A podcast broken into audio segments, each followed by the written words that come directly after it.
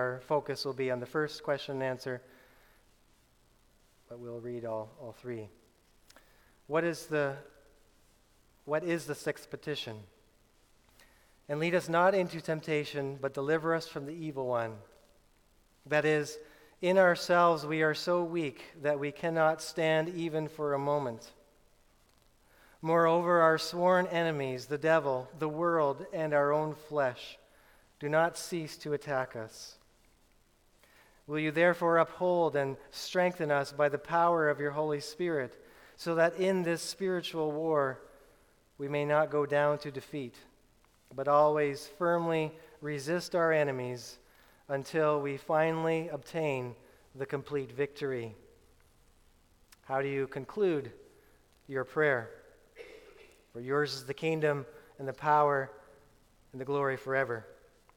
That is, all this we ask of you because as our King, having power over all things, you are both willing and able to give us all that is good. And because not we, but your holy name should so receive all glory forever. And what does the word Amen mean? Amen means it is true and certain, for God has much more certainly heard my prayer than I feel in my heart that I desire this of him.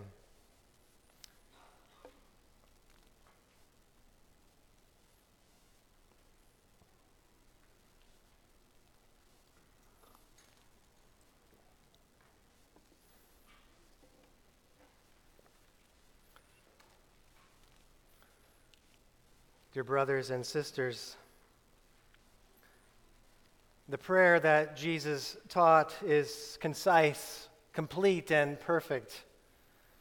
There is much to learn and practice from each petition of the Lord's Prayer. In this prayer, we begin with God our Father, as we should, seeking to come into his presence. We give God glory, lifting high his, his name, his holiness, and all he is and defending his name. We pray our desire for the kingdom to come more fully. And we express the longing for his will to be done on earth as it is in heaven. And then we turn to our needs, our daily, earthly, physical needs, and also our spiritual needs, the daily forgiveness of sins, seeking forgiveness from God and forgiving others. And then today we turn to our great desire to be free from sin and the temptation to sin. This last request reflects our desire to avoid the danger to sin altogether, all that may lead us to sin. Do you know yourself? What kinds of sin are you tempted to fall into? Are you aware of the situations and environments that are tempting to you? And do you trust yourself not to sin in tempting situations? Those who are forgiven pray the prayer, lead us not into temptation, because they trust God and distrust distrust themselves we must be honest with ourselves and to each other and to God that we are weak. We are prone to wander into sin. None of us are immune to falling into temptation. All of us are capable of sinning in all kinds of ways. Jesus said in Mark 7:20, "What comes out of a person is what defiles him." For from within, out of the heart of man, all these things are, are in us. Out of our hearts come evil thoughts, sexual immorality, theft, murder, adultery, coveting, wickedness, deceit, sensuality, envy, slander, pride, foolishness. And in Colossians chapter 3, it says to put to death, therefore, what is earthly in you sexual immorality, impurity, passion, evil desire, and covetousness, which is idolatry. You must put them all away anger, wrath, malice, slander, and obscene talk from your mouth. For the most part, we underestimate how sinful we are. And we think we are strong, but we're not on our own. 1 Corinthians 10 12 says, Therefore, let anyone who thinks that he stands take heed lest he fall. Well, let's look closely in Matthew 6:13. Begins, lead us not. The basic meaning for lead is to, is to bring. We ask God not to bring us into situations that would be tempting for us to sin. On the surface, it is a simple request. We are petitioning God to, to keep us out of trouble. But there's something we must wrestle with in asking God, lead us not into temptation.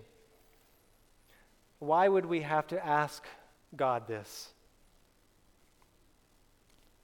Does it sound strange?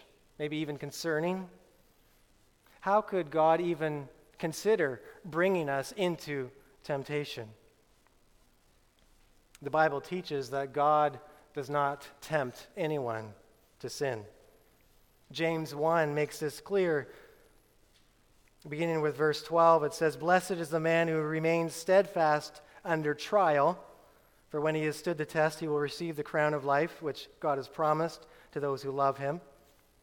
Let no one say, when he is tempted, I am being tempted by God. For God cannot be tempted with evil, and he himself tempts no one. But each person is tempted when he's lured and enticed by his own desire, and then desire, when it is conceived, gives birth to sin, and sin, when it is fully grown, brings forth death. Notice, first of all, that being tempted to sin is different than actually committing sin. Temptations can lead to sin, but they don't have to. We have to, to cut off any progression towards sin at, at the line of temptation, or actually before that line. For desire follows temptation, and sin follows giving in to the wrong desire. Jesus was tempted, but he did not sin. Now let's we just need to step back in, in the passage that I read, beginning of verse 12 of James chapter 1. It's translated, the word is translated trial. In verse 13, it's translated tempted. It's the same basic word. And so there are two conclusions for us to gain from James 1. First, the same word is used in James 1 12 to 14 as in Matthew 6 13 but we learn that it can be translated as trial or temptation depending on the context. We learn from James that God doesn't tempt anyone to sin. God's holiness and goodness does not allow him to tempt anyone with sin. He does not create sin, nor does he lead anyone causing them to sin. And so we have a bit of a translation issue. James 1 2 tells us to count it all joy when we meet trials, trials of various kinds, because God uses it to form our character, making us into mature Christians. But Matthew 6:13 asks God to keep us away from temptations. So same word, but different meaning. So the word translated as either trial or temptation is, is essentially a neutral word in the Greek. It has neither a positive or negative connotation on its own. The Greek root deals with, with the meaning of testing or proving. And from that meaning comes the words trial and temptation. How the word is translated is determined by its context. And so one of the clues in Matthew 6:13 in our text is the second phrase, Lead us not into temptation, but deliver us from evil. So, the context of verse 13 of Matthew 6 is a negative one. The prayer request is asking to be delivered from evil and temptations to sin. So the reason why Matthew 6:13 is translated temptation is because it is not talking about the kinds of trials that we should welcome since God uses them to help us grow. But Matthew 6:13 refers to the temptations that we should flee from.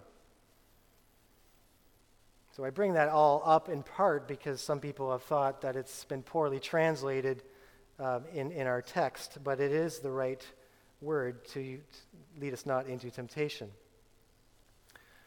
God uses trials for our good, He has a purpose in them. Every trial we experience is allowed and used by God to test us and strengthen us. So we do not pray to God, lead us not into trials, because trials are actually a good thing in the end. James 1 and 1 Peter 1 tells us so. But why do we pray, lead us not into temptation, if God doesn't tempt anyone? When we pray this prayer, we are asking God to not allow us to enter into a situation where we will surely fail. God knows our weaknesses and temptations to sin better than we know them ourselves. So we pray, Lord, I hate this sin. I hate all sin, and, and I want to stay far away from it. You know my weaknesses and where I am vulnerable to sin. So please keep me away from such places. In this petition, we are asking God to guide us so that we will not get out of His will and get involved in a situation of temptation. But rather, we ask God, please help me to stay within your will, to remain within the environment of where you want me to be. I know my temptations to sin. God knows me even better. I trust Him. I don't trust myself. I am not immune whatsoever from the temptations to sin. The petition in verse 13 acknowledges that I am weak on my own. On my own, I cannot stand. On my own, I will fall. Lead us not into temptation is a prayer for God's protection from the dangerous lure of sin. Know that our Father in heaven will test us from time to time and use trials for His purposes and for our good, but He will not allow us to be tempted beyond our capacity. In Matthew 6:13, we are asking God to not put us into a situation we can't handle. And so it agrees with 1 Corinthians 10:13. No temptation has overtaken you that is not common to man. And so we all experience similar temptations, and if whatever temptation you face, someone has faced that temptation before. God is faithful, and He will not let you be tempted beyond your ability, but with the temptation, He will also provide the way of escape that you may be able to endure it. Notice how God is gracious, even in our temptations to sin. First of all, our temptations remind us that we need God, which we constantly need to be reminded of. And this is God's his plan. He's always desiring that we draw closer to him. He's always working for our good. God is with us in our temptations to offer us help. And so, even when we feel like we're struggling and suffering under temptations that we don't want, God is using it for, for good to draw us close to Him and showing us our need for Him. We pray to be delivered from evil and the evil one. Matthew 6:13 can be translated as evil one, referring to the devil. We pray to have victory over sin and to be free of evil's domination. In this prayer request, we pray to God to deliver us from the power and, the, and, and slavery of sin. Luther said, God indeed tempts no one, but we pray in this request that God would guard and keep us so that the devil, the world, and our own flesh may not deceive us nor seduce us. End of quote. When God allows temptations into our lives, he desires to use them for good. Satan, on the other hand, always tempts us to try to make us fall. The devil is always seeking our destruction. Satan always tempts us to sin. We see this in Luke 22, which we read. Simon, Simon, behold, Satan demanded to have you, that he might sift you like wheat. But Jesus said, I have prayed for you that your faith may not fail. Oh, how good our Lord is that he prays for us. We're called to pray, but we have our interceder always praying for us at God's right hand. So Satan was demanding to, to shake all his disciples violently as one does wheat to cause them to, to fall. But Jesus emphasized that he had prayed for Simon's faith not to fail. Now, Peter did deny knowing that he knew his Lord. But Jesus prevented him from fully walking away from him. Peter was tested and he failed the test. His test turned into a temptation to sin when Peter didn't commit the situation he was in to God. He didn't go to God for help and strength like Jesus commanded. He should have prayed, Do not lead me into temptation, but deliver me from the evil one. He should have prayed, Peter should have prayed, O Lord, you know how I fear man. May I not deny that I know you. He should have not have thought himself to be so strong on his own. When he was tempted, there was a way out, but he gave in to the temptation and did not take the way out. Peter sinned, but he did not lose his relationship with Christ. We see in this little episode that Satan is real and temptations to sin come from him. The temptations to sin are strong. But Jesus and God are stronger. God is sovereign. Satan cannot do anything without God's permission. And we see this very vividly in the, beginning of the book of Job where Satan had, had, had to ask God for permission to, to try to cause Job to fall. Well, Jesus prayed for Peter, and therefore Jesus delivered Peter from the evil one. Satan would not be permitted to have his way completely with Peter. Luke 22:40 makes clear a simple yet profound truth. And really, this is the main point of the message. Pray that you may not enter into temptation. Pray that you may not enter into temptation. To pray to God for help is the solution to our temptations and to avoid sin. I realize how weak I am on my own to overcome temptation, whether the temptation comes directly from the devil, the world, or from deep within me. And so I must pray in order to overcome temptation and to take the way of escape. We learned earlier that we are totally dependent on God for Him to meet our physical needs, our day, daily bread. And even more so, we are dependent on Him for resisting temptation and, and gaining spiritual victory in fleeing from sin we need to pray. And we need to do what we can to act on those prayers and what God provides. Where are your temptations to sin?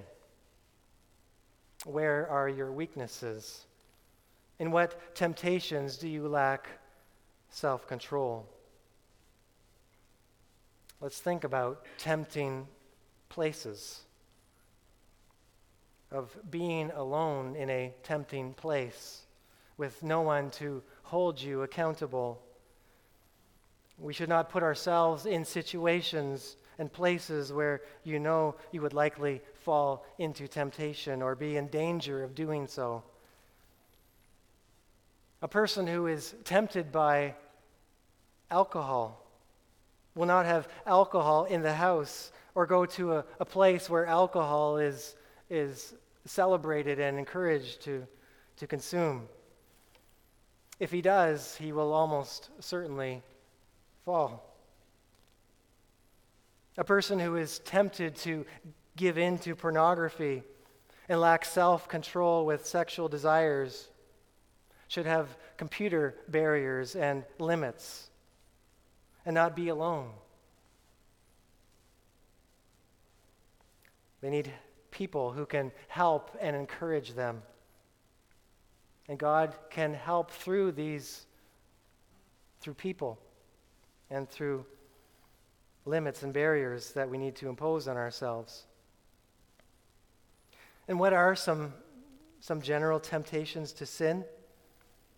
Well, temptations that involve our tongue, being tempted to respond in, in angry words, to boast about ourselves or to put others down, to say inappropriate jokes, or temptations that involve our mind. Being tempted to think about something that is, that is not yours to have, coveting what someone else has, being tempted to lust in your mind,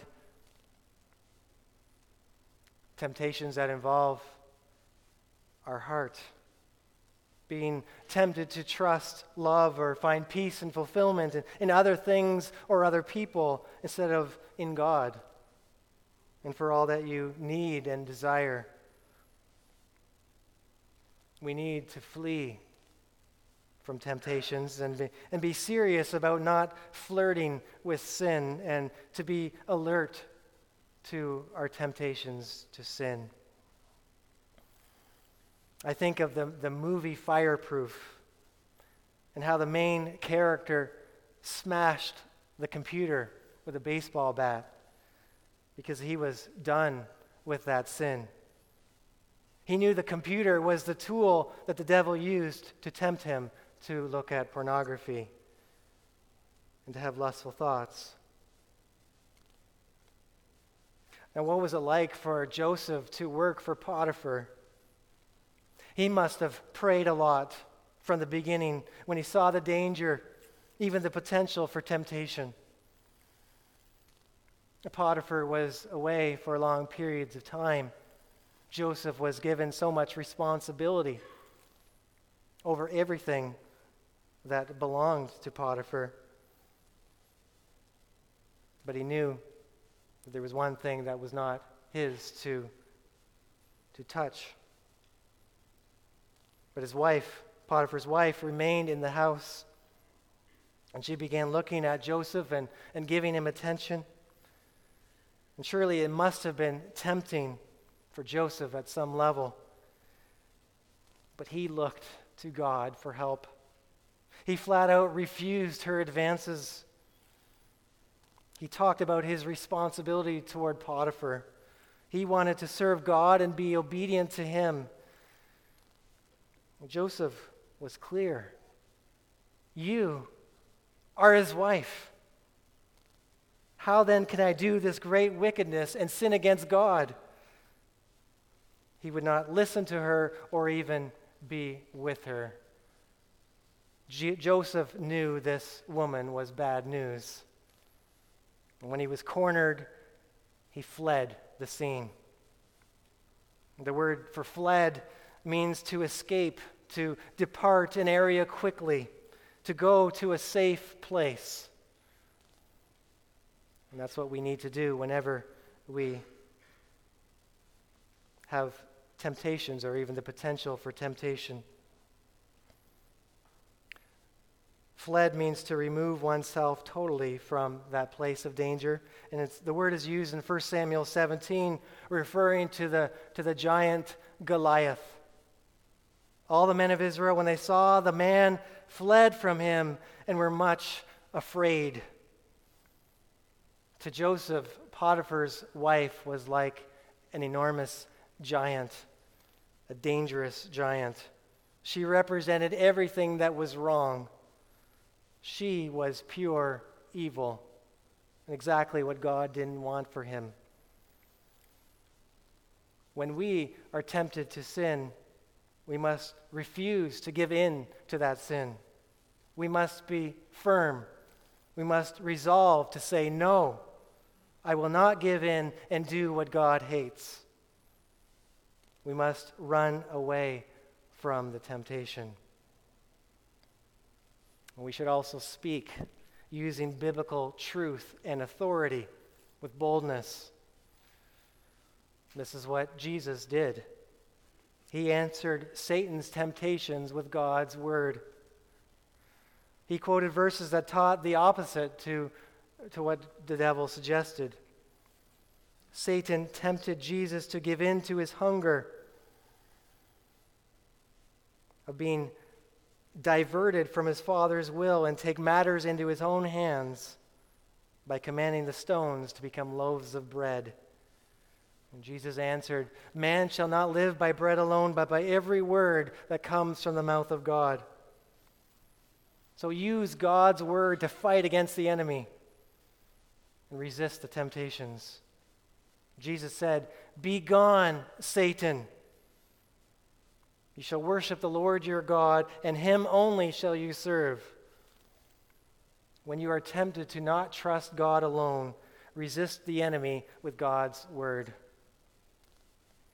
Jesus was tempted as we are. Hebrews 2:18 says, "Because he himself has suffered, suffered when tempted, he is able to help those who are being tempted." In Hebrews 4:15, we do not have a high priest who is unable to sympathize with our weaknesses, but one in every respect has been tempted as we are, yet without sin. Let us then with confidence draw near to the throne of grace in prayer, that we may receive mercy and grace and help in time of need. So, this is an invitation to pray when we pray, Jesus is right there at God's right hand, ready to help us in our time of need. And He knows what it's like to be you. He knows what it's like to be in our tempting situations. And He knows how to help. Ask God to help you stay away from temptation. When was the last time you truly prayed this prayer? Lead me not into temptation. If it's been a long time, you, you should ask why, for we are always in need. Is it because we, we like to expose ourselves maybe to the, to the thrill of, of temptation, to, to taste the temptation to sin? Is it because we think we're self sufficient, able to resist the temptation on our own? If so, then we are playing with fire. The best protection from sin and temptation is to turn to God and depend on Him for strength and direction. The Catechism reminds us by ourselves we are too weak to hold our own for even a moment. We have three things working against us the devil, the, the sinful ways of the world, and our own sinfulness. They are relentless in attacking us. Let us realize that as long as we live on this earth, these things will never stop attacking us. They will continually tempt us to sin. For those who have trusted in Jesus, we have a God, the Holy Spirit, living in us. He is stronger and He is smarter than our three tempters and the temptations they tempt us with. And so we pray, Lord, uphold us and make us strong with the strength of your Holy Spirit so that we may not go down to defeat in this spiritual struggle, but may firmly resist our enemies until we finally win the complete victory. Complete victory is coming. Jesus is returning. Our lives are heading to where we will see Christ as he is. And then we will be made perfect and will never be tempted to sin again. We will, we will be done with sin. But until then, let's include in our prayers regular petitions for God to lead us out of situations of temptation, that He would deliver us from evil. We have to admit that temptations are presented to us as tempting. They look and they feel desirable. But may God show us how black and ugly the temptations are. Pray that God would, would show you what they truly are and how they just lead us away from God. that He would teach us to hate not only our sin, but the temptations that lead us there. Know that God is our source of help and refuge, our giver of strength and support.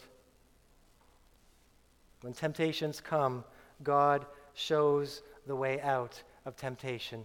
Take that way out. God wants us to have freedom from sin. John 8 36 says, If the Son sets you free, you will be free indeed. Let us go to him every day for the help we need. To not only have our forgiveness of sins, but also that we may have the power and wisdom to more and more avoid sin and the temptations to sin altogether. Amen.